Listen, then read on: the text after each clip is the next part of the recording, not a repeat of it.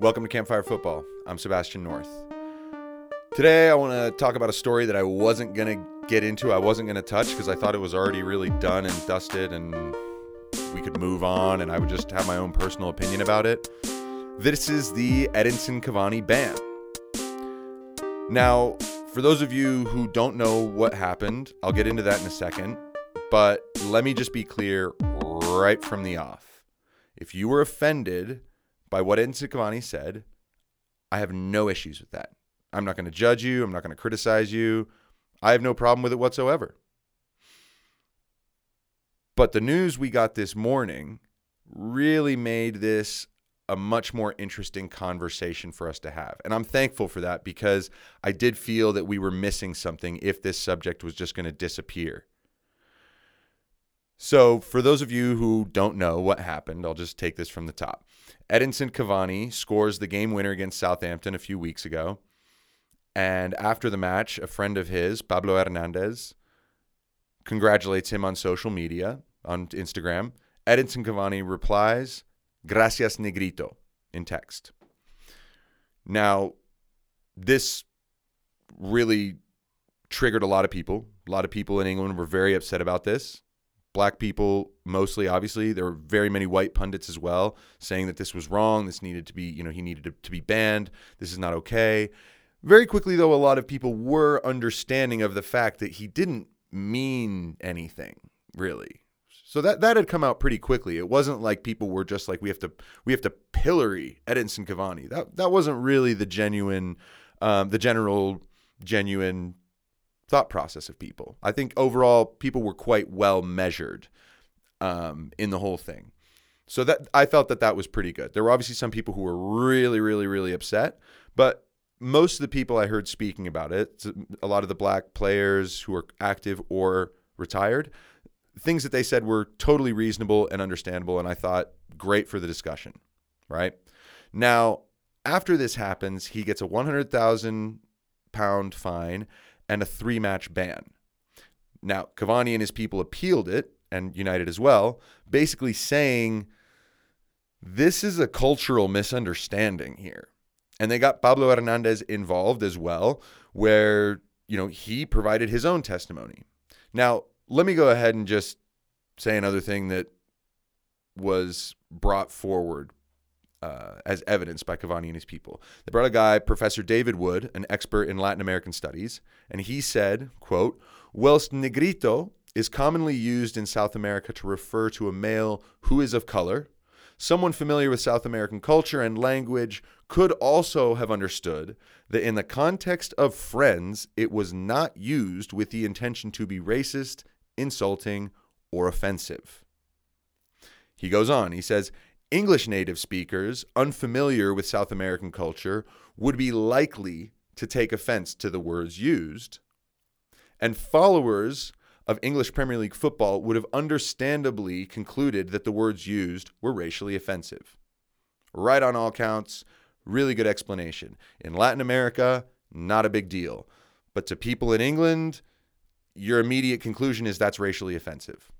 So that covers what everyone felt, and I think that's totally true, totally right. Again, if you were if you're black and you were offended, you know, it's totally understandable. Completely understandable in an English speaking culture. Now, Pablo Hernandez, like I said, provided video testimony of him, you know, him live talking to them saying, "This is my lifelong nickname. I've never taken offense to it. Everyone has always called me that."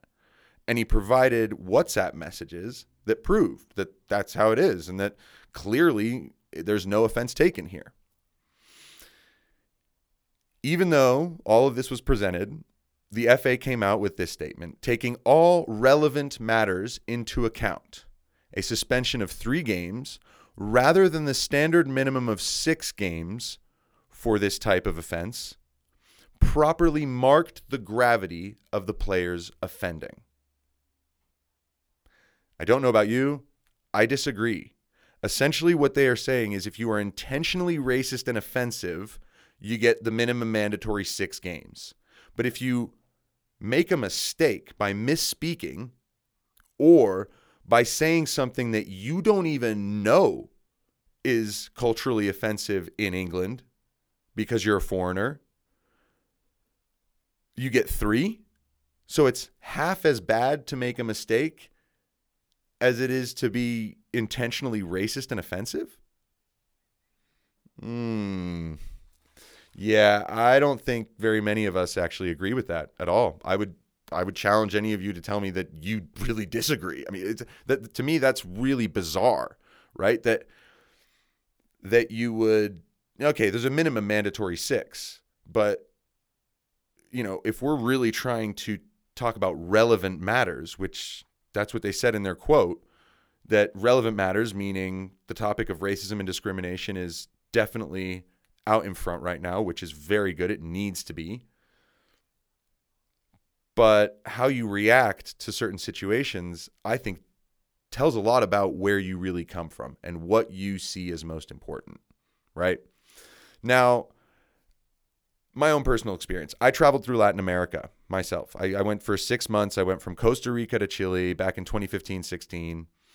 I speak and understand Spanish pretty well. I'm not fluent, but I can get by anywhere I go in Spanish speaking countries, and I can actually have good, relatively in depth conversations with people.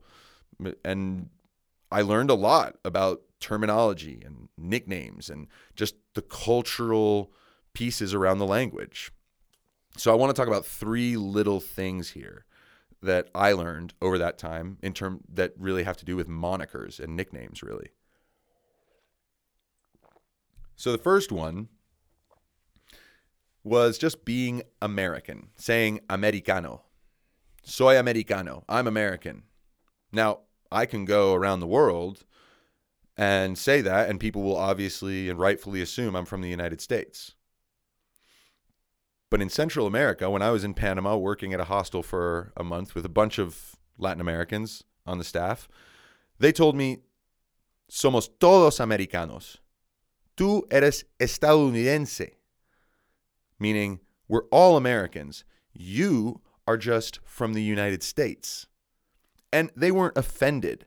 They weren't mad at me for saying, for slipping up and saying, well, as an American, they would just stop me and be like, whoa, we're all American. Just remember that. It wasn't offensive. They just wanted to check me on it. And I learned something there, which was cool.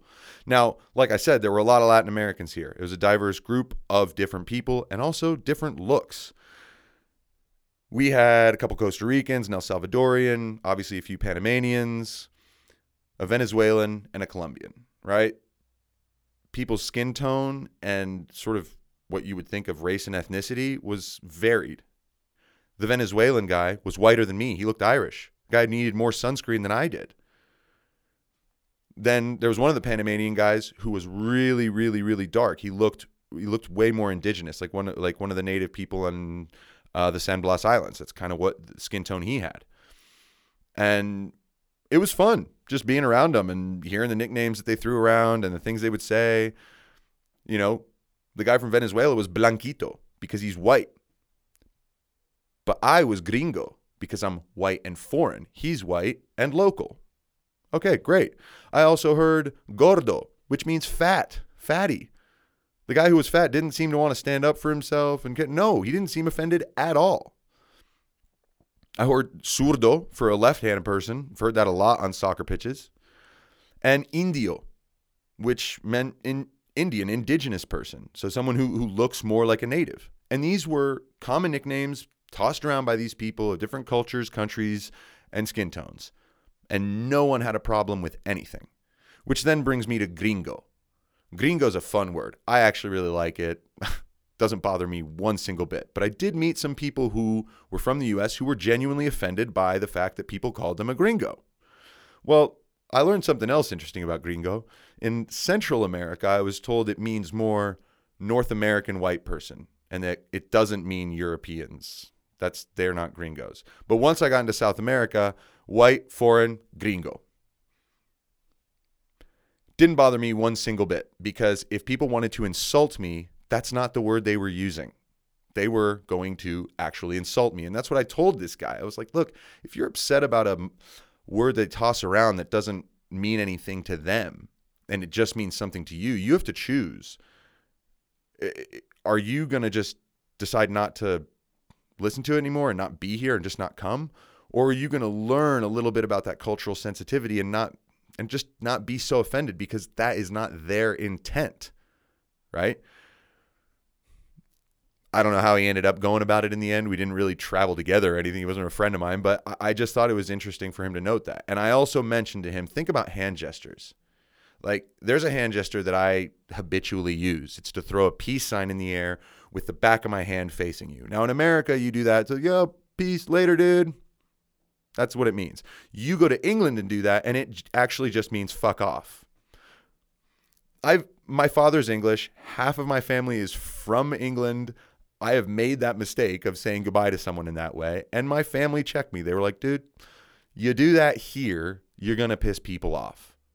Which now leads me to this whole idea. Troy Deeney talked about how they need how the FA needs to set up programs to educate foreign players who come in.